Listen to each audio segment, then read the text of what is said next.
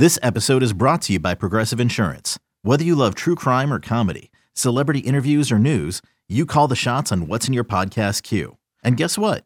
Now you can call them on your auto insurance too with the Name Your Price tool from Progressive. It works just the way it sounds. You tell Progressive how much you want to pay for car insurance, and they'll show you coverage options that fit your budget. Get your quote today at progressive.com to join the over 28 million drivers who trust Progressive. Progressive Casualty Insurance Company and Affiliates. Price and coverage match limited by state law. When you need mealtime inspiration, it's worth shopping Kroger, where you'll find over 30,000 mouthwatering choices that excite your inner foodie. And no matter what tasty choice you make, you'll enjoy our everyday low prices, plus extra ways to save, like digital coupons worth over $600 each week. You can also save up to $1 off per gallon at the pump with fuel points. More savings and more inspiring flavors make shopping Kroger worth it every time. Kroger, fresh for everyone. Fuel restrictions apply. Talk New York sports with us. 877 337 6666. Powered by Superbook Sports. Visit superbook.com. Good morning, campers. Alan Jerry. Don't worry, it's only an hour long, and most days it doesn't suck. Oh, I don't know about today. We'll see if we can uh, make it not suck as we limp to the finish Yeah, line of we'll this week. best. Yeah, welcome to a summer Friday. You got Mac and Low for the final time this week. We Yeah. did four out of five. As uh, we had a little bit of a different arrangement this week. So, just what McMonagle wants to do after a nice five hour program with Yeah. just the Mets playing last night, we're to come talk another Let's, hour. uh, with- let's do a quarter of a whole day. No problem. I'm I'm all about it. But hey, honestly, today was the day to do the five hours because I know I have my three day weekend approaching. Right. Because it really does feel like a three day weekend. It's a I've, I've only had one so far. Yeah. But to walk out of here at five or now six a.m. and not have to be back until Monday and have pretty much all Friday, pretty much have all Saturday, and then feel like I have pretty much all Sunday. It feels like a three day weekend. So Yeah. that's today's the day to do six hours. So now my question is: so r- this right now it feels like a three day weekend. How quickly will that Mm-hmm. yeah, I know. disintegrate? I'm sure. Pretty quickly. Probably. Pretty quickly. Because you say you'll be back Monday, but really it'll be more like No, I know. I headed Sunday Sunday. night. No, I yeah. understand that. I understand. And and then you get to that point where you know I'm thinking about it all day. yeah, Sunday. oh yeah, I you know, wake yeah. up Sunday and the, the, the clock is Right. counting down. Yeah. Tick tock, tick tock, as Yeah. the great Eddie Scozzare on the other side always loved to do for those of us going on vacation. Yeah, the anticipation Right. is always What's the best exact part. the right? exact line? Is it'll never it's it won't get any better than it is right now? Yeah. Is that how does that? Yes, Yes. he's nodding in No, he's he's Okay. and he's right too. There's nothing. I I, I think downhill. in most in most things, the anticipation and the excitement for the actual trip or whatever is always better than the actual trip because there's nothing worse than coming home from vacation. That's the the pits. Usually. Usually. Well, I, I mean, mean, every I now guess. and then it's like enough Right. already. Right. Especially well, if you yeah, got well, young let- kids that well, are Disney in. Disney in August. I'll let you know. Yeah, right, exactly. I'll let You'd you know. Begging to come home. I know. Five hour shows, sign me up. Yeah, right. Let's get back. Who cares what nothing's going on? yeah, I don't care. Yeah. All right. So look, um, the Mets lost a baseball game. It- Are you hap- struggling it to talk. Mets? No, not so much struggling. It's just like Because I feel like we're no, in, I got you. I don't. I don't. I don't think there's. You know. we're in no man's land. They're in, you're right in no man's land with them. Let, let, us be honest. I mean, you're going to break down the Pete Alonso era that leads to the runs and the bullpen problems again, and and and all that. And you know, there's still seven games out. And what are they going to do to deadline? And Pham's injury does that Right. impact the idea of selling him? You know, that that's that's where you're we, at. We've kind of done all those things, but you mentioned Alonso. Not so much breaking down the specific error, Yeah. Mm-hmm. but he's had a few issues now in the field. Obviously, he's not hitting. So the over, I guess, the broader conversation I'm looking to have is, and, and I don't think we're going to have a come up with an answer because if we could come up with an answer, the players and the teams would come up with an answer. But Yeah. What the hell is happening to these, some of these big name players in I this know. town? And it's not just Alonso, but No. like, I mean, let's go. And, I'm sure I'm going to leave some guys off the list, but Alonso, a shell of himself. Mm-hmm. Stanton, while he's hit five home runs in, in, in the month of July, is not himself. no. Rizzo has gone off a cliff. Donaldson, we know. Jeff McNeil, who I know you were discussing uh, about an hour or so ago. Um, Starling Marte, I mean, you could say, okay, he had the core muscle surgery and now he's got the migraine, so Yeah. maybe you give him a little bit of a pass. Um, and there's just so many guys who are just a shell of Yeah. what they were or what we expect them to be. Yeah. Like, and in the case of, of Alonso and Rizzo, off to good starts. Right. Alon- Alonso is hitting home runs that you were like, my God, he's Before gonna, the wrist injury, Yeah. was hey, he's in the MVP conversation in the early going. Yeah. So and I mean, you can point to the wrist injury and how quickly they came. He came back from it, but I mean, we're beyond that now. They're the guy beyond took that part now. in the Derby. I mean, how much could it really be bothering? I him? agree. And he's he's hitting 200. His OPS is 770. I mean, he's, he's got the home runs. He's still probably going to hit 40 home runs this year because that's just how strong a man he is. But no, he's he's he's been brutal. I mean, it's to the point where you're playing the game of the broken bat single. In the eh, can this turn this Right, around yeah, for Pete? You play the game in the post in the post game. It's can this turn it around for Pete Alonso? Sometimes when you take a bad swing and you get a little lucky, those kind of things can turn it around. But yeah, he's awful. And uh, you're right. There's a handful of guys on both of these teams that You can't, and and you can't, you know, some of them you could attribute it to age, but that doesn't apply overall here. I mean, Yeah. certainly not with Alonso. I don't think Stan's at that point yet. McNeil shouldn't be at that point yet. It's just I don't know if it's if it's some guys. Who, well, yeah. See again with with Alonso because it's been such a almost tale of two seasons. I would okay. You want to throw the pitch clock out there and the rule changes, but no, because Yeah. Alonso was was flying high Yeah. and I just have no I, I have no grasp or concept of like what I'm watching. I mean, I can give you an idea. Yeah, I'd love it. I, I, I mean, I like, need you to. if you I really, you if you really, me. I'll, I'll tell you what I think the main problem is with all of this. Yeah. Aaron Boone. I mean, I think it's pretty obvious that Aaron Boone is the problem. I'll tell you what. And You set that one up nicely. Yeah, I thought like you actually had a, legit, No. legitimate no, theory. for no, it. I'm pretty sure it's Aaron Boone or Brian Cashman. One of those two guys are to blame for it. There's no doubt about it. Oh man, I have no idea. No, I, I, I don't know what the hell's gone on, and especially off. Of, I mean, McNeil. There was a little bit of that that idea too, because he had a down year two years ago, and it's Yeah. it, you're wondering if he's almost a reliever, where it's up, down, up, down. But there was that idea that it was you know paralysis by analysis, like that. The whole team was the, the the hitting coach approach was just it was too much information. He needed to do less, see ball, hit ball. That's the kind of hitter he is. And then last year he has the great year, wins the batting title, and you figure, okay, why would he ever dip again? And now to have this season where he's just, I mean, his, what's his OPS? 600, 630? that's a great question. I mean, uh, it's just his batting average is, uh, is 80 points lower than last year. His uh, his OPS is damn near 100 points lower than last year, if yeah, not more like than that. between six thirty and six forty. That's that's a awful baseball player. Shockingly bad. That's shockingly bad. So I, I have no idea what's going on with them. But yeah, I mean, and you wonder if uh, Alonso's letting it bother him defensively, and you know that was the question after the post game, uh, after the game in the post game. I I don't know if it. It's hard not to. I think he's the kind of guy who wears his emotions on his sleeve. I don't think there's any doubt. I mean, you saw So- his, just his reaction just Oh. yesterday to the Yeah. error. I mean, Yeah. I'm not knocking him for it. We talked Yeah. about it on uh, what was that Thursday morning show about the Yankees and showing some emotion. I don't, Yeah. you know, I don't mind that. You want to know that these Yeah. yeah, that matters and that they care. Which, by the way, did you see Kelenic I saw he got hurt, but how? Yep. Oh, he got hurt doing something. kick the water cooler Oh, okay, I just saw and the. broke and broke his foot? all right, I saw the notification See? about the broken foot. I That's did what not I was saying with. Canley. You can't be kicking really the fan. broke his foot kicking a plastic water cooler. Yep. Broke his foot uh, out, you know, for pretty much the rest of the Huh. season. And he was in tears. Wow. He's in tears trying to apologize to his team, you know. Wow. That's rough. Plastic was- water cooler yeah. with the cleat on, and he broke his foot. Broke his foot. They don't I- even say toe. They say he broke his foot. Huh. I saw the um you see the video of the I forget what team it was the other night, the assist the third base coach who got hit by the foul ball and Yeah. broke his leg, fractured his fibula, I think it Yeah, was. crazy. And he didn't even go down. He was standing there like it clearly hurt him, but it was kind of like, ah, I'm all right. I'm all gonna walk it off. Fractured leg. Yeah, God, I mean that you got to understand, you know, exit velo hard baseball. and it's, it's also not his fault. older man. Well, Yeah. well, sure, yeah. The circumstances are completely different, Right. but he's like freak injury type Yeah. deals. Wow. Yeah.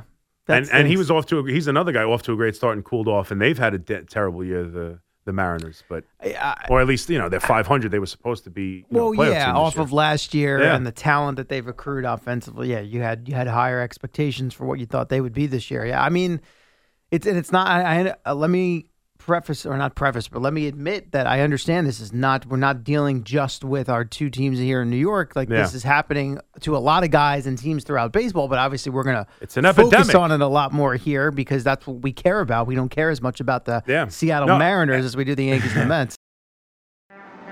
What up, y'all? It's your boy Danny Green, three time NBA champ. You either rooted for me or rooted against me. Join myself and my co host Harrison Sanford on the Inside the Green Room podcast. It's a podcast that brings you never before told tales from the locker room to candid interviews with basketball legends to breakdowns of what's happening in the NBA right now. Whether you're a diehard fan or casual about your hoops, this podcast brings you the game like never before. Follow Inside the Green Room on the Odyssey app or wherever you get your podcasts.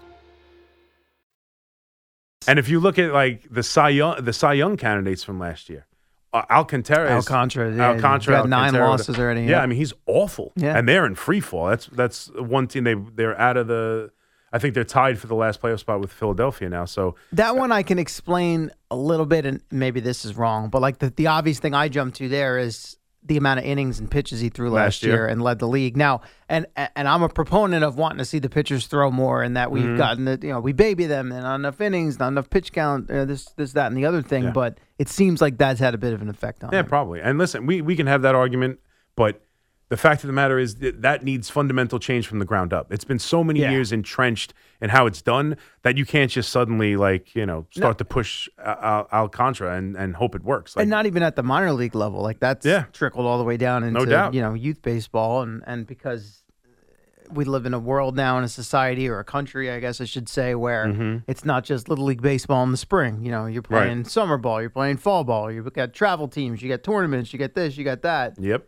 It's a lot. So I I, I You got t-ball. You got to bring snacks. You got to figure out who's you know bringing the fruit punch. I mean, I understand. What is the go-to snack Oh. these days? uh, for for my na- my the little league for my son? The Yeah. go-to without question was the uh, juice boxes or the honest juice box. Okay. is almost everyone. Kinda, some of them yeah, come in the pouches, but side, yeah, on the natural Yeah. side, Low it, sugar. it tastes like you know it tastes like grape flavored water. Really, Yeah, yeah, To be honest with you, and then very popular are just um, uh, like bags of uh, like uh, baby carrots and then chips. Bag chips. Yeah, bag chips, like small bags of chips. Yeah. Um, another one is um, Rice Krispie treats. Mm-hmm. Sure. See, I was always it was just uh, it was orange slices. That was I, it. I know. No, but now it's And there wasn't even. By Well, now way, you sign for up. soccer. now you get the- baseball. there were yeah. no Well, snacks. it's diff- it's different. Like I don't know if your parents would pack you snacks, but like or the coach or whatever. Like now it's you get the email. It's your turn. Here's the sign in sheet. You can pick a week, and that week you're responsible for snacks for the whole team. And then you know you you bring it down there, and you know you got to prepare for siblings because there might be siblings there Oh, who yeah, also they want to oh, yeah, who want some. So make sure you bring more than just you know enough for nine kids. Make sure it's like 18, 20 kids.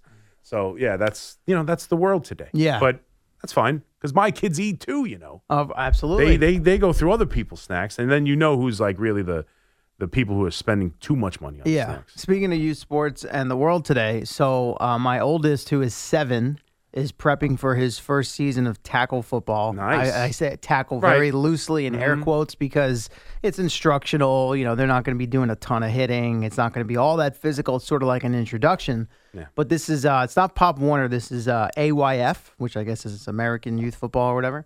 So Good that's guess. the that's the league that they have in my town, but very very strict from the the ground up. And my wife volunteered to be the team mom, Mm-hmm.